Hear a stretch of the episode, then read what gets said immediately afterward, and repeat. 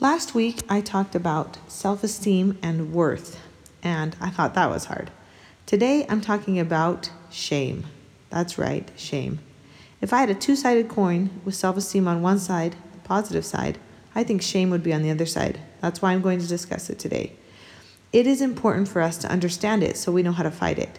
If we want to live a happy, meaningful, connected life, we have to talk about the things that get in the way.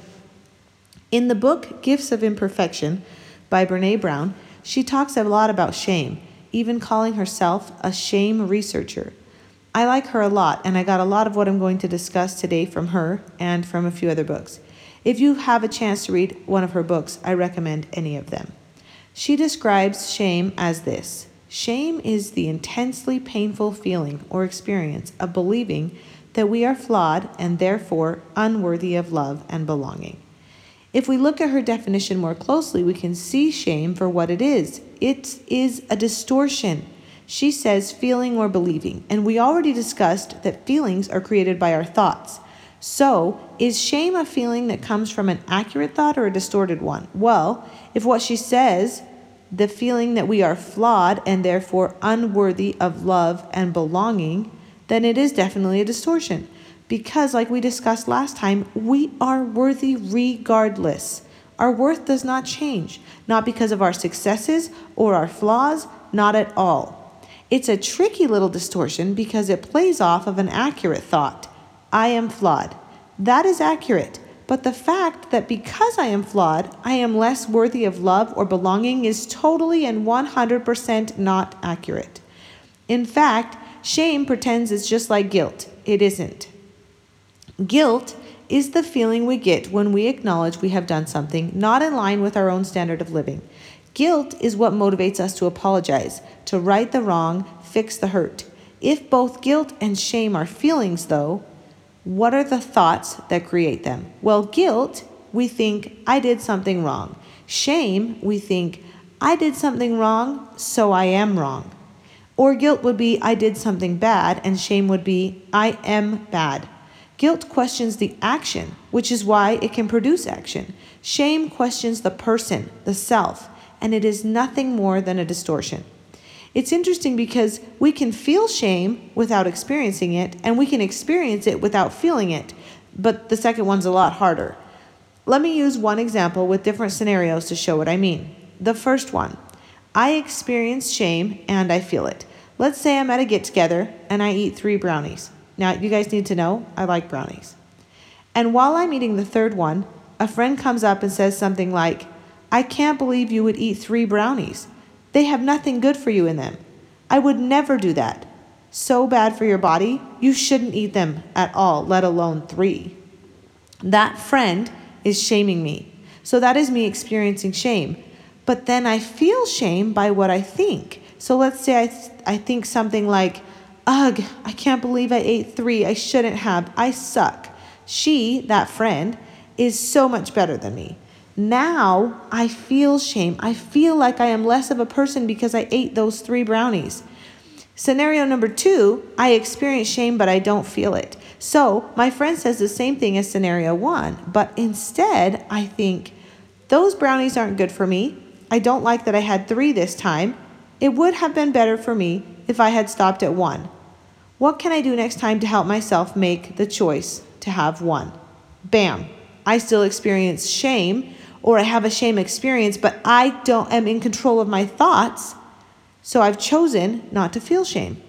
So the last scenario is where I feel shame without experiencing it.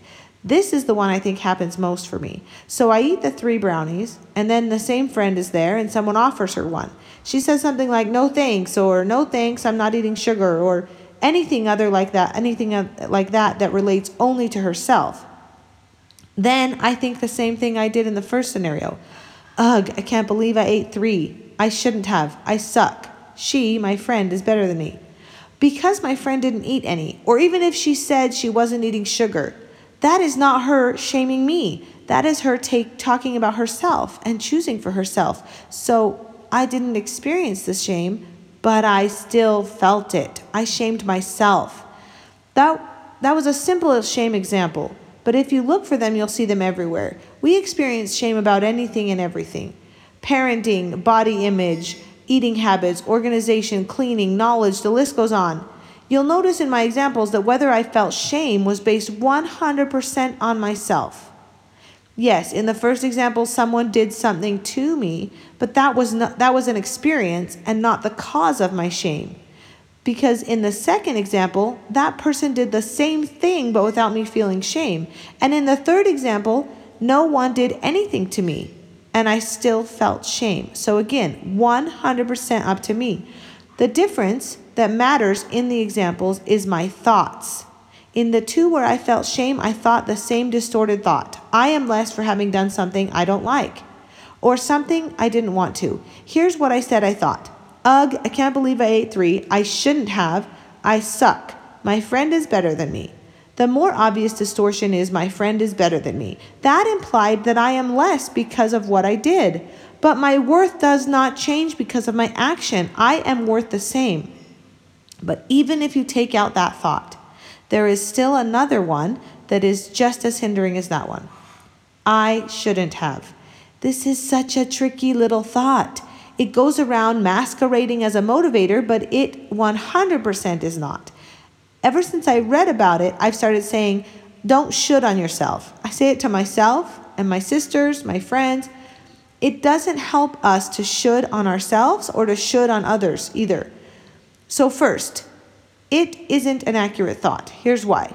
In my example, I thought I shouldn't have eaten three. Well, in reality, I am human and therefore imperfect, so technically, I in fact should have because I'm not capable of being perfect or making the best choice 100% of the time. So, does that mean I am doomed to fail, eat all the brownies, and be miserable my whole life? No.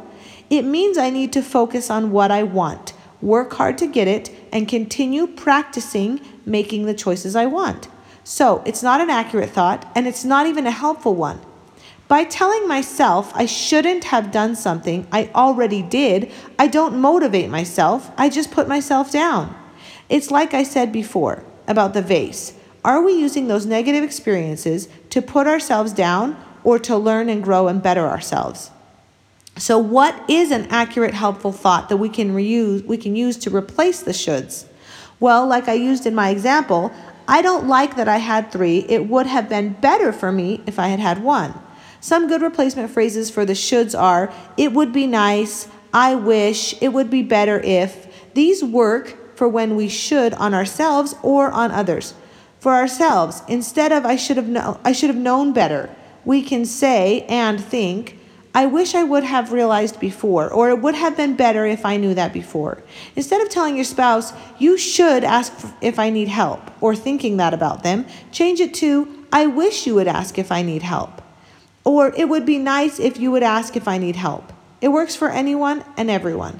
For your kids, instead of, you should do your chore without me asking, or even, you should brush your teeth every morning, replacing it with accurate statements helps both them and you you don't end up with unmet expectations. Some you might even not know were there, but ones that you still feel frustration and disappointment on.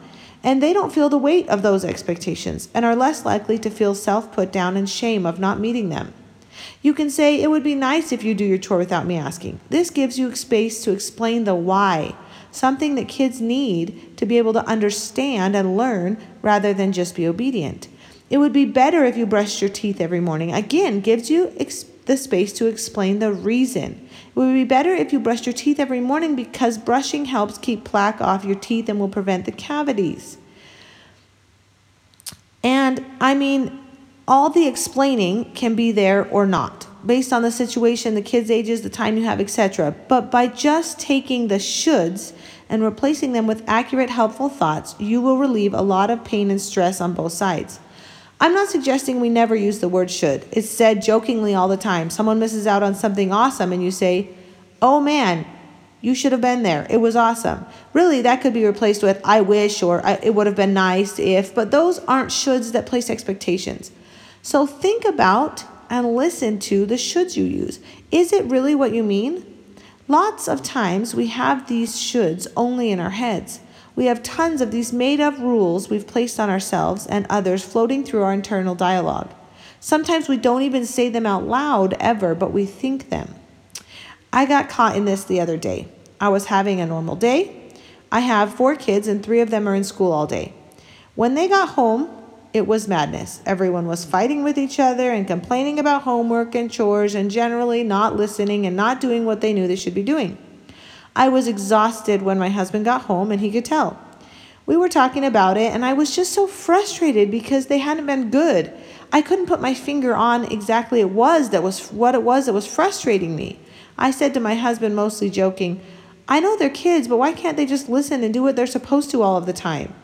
Then they'd be happy and get to play, and I'd be happy. Win win. We, we both laughed and then we moved on. I kept thinking about why I was so frustrated. I knew expecting them to do and listen to what I say all of the time was unrealistic, but I was still frustrated. Then it hit me like a pound of bricks. Even though I knew that, I had this distortion floating around in my head. If I teach my kids something or tell them something enough times, they should learn it and do it always. Ugh, that stupid, stupid, should. That is not a realistic expectation. Do I learn everything I'm taught right now as an adult? Do I do everything I know is best for me? No. Then why would I expect my kids would be able to always do it? I looked deep at that thought. I wrote it out. I questioned it. Is it helpful for me to think this, to have this expectation? No. Is it what life has taught me is true? No. I've been a parent for 12 years. Those 12 years have taught me, in fact, that the opposite is true. If I teach my kids something or tell them something enough times, they likely won't always do it. They are still learning life. I mean, I'm still learning life. Okay, so I rewrote it. If I teach my kids something or tell them enough times, it would be nice if they learned it and always did it. Oh, heck yes, it would be nice. Would it be better? Yes. How would it be better for them? I think we all know how it would be better for me. It would be better for them if they did what they'd been taught or told to do because they would have a happy mom. And I know the saying is happy wife, happy life, but really it should be happy mom, happy life. Am I right? But also, it would be better for them because they wouldn't get the punishment and they would get a good consequence. They might even be able to make the thing into a good habit, like brushing their teeth morning and night. I mean, the list is miles long. So now I'm waiting for the frustration to hit again. I know there will be plenty more chances for me to practice this. When it does, I'm hoping to catch it, label it for the distortion that it is, and change it to be accurate. This was a personal example, but there are tons of unwritten, unrealistic rules or expectations we have. Some of them are widely accepted in society. If I am nice to other people, they should be nice back. Really? Who says they should? Where is that written? Why should they? Maybe they're having a bad day. Maybe someone else was just mean to them. There could be a million reasons why, after you are nice to them, they are not nice back. Or how about my fill in the blank spouse, mom, sister, employee, whomever should make me happy? They should? We think these shoulds motivate us. They don't. In fact, they do the opposite.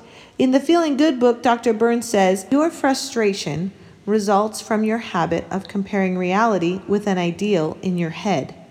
When the two don't match, you condemn reality. It doesn't occur to you that it might be easier to simply change your expectations than to bend and twist reality. This frustration is frequently generated by should statements. You may have the illusion that such pushing, demanding statements will help you by driving you to try harder, but it rarely works this way.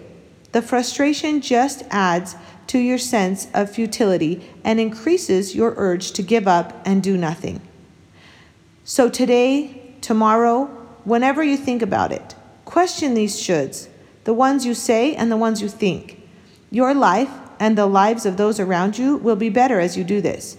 Remember, life is a practice, so don't be hard on yourself. You're just practicing, and so is everyone else. If you'd like to comment or send me a message with some of the should statements you rewrote or ones that you've let go of, uh, you can even message or comment with should statements that you aren't able to see the accurate side of, and we can talk about those. Anyway, thanks for listening.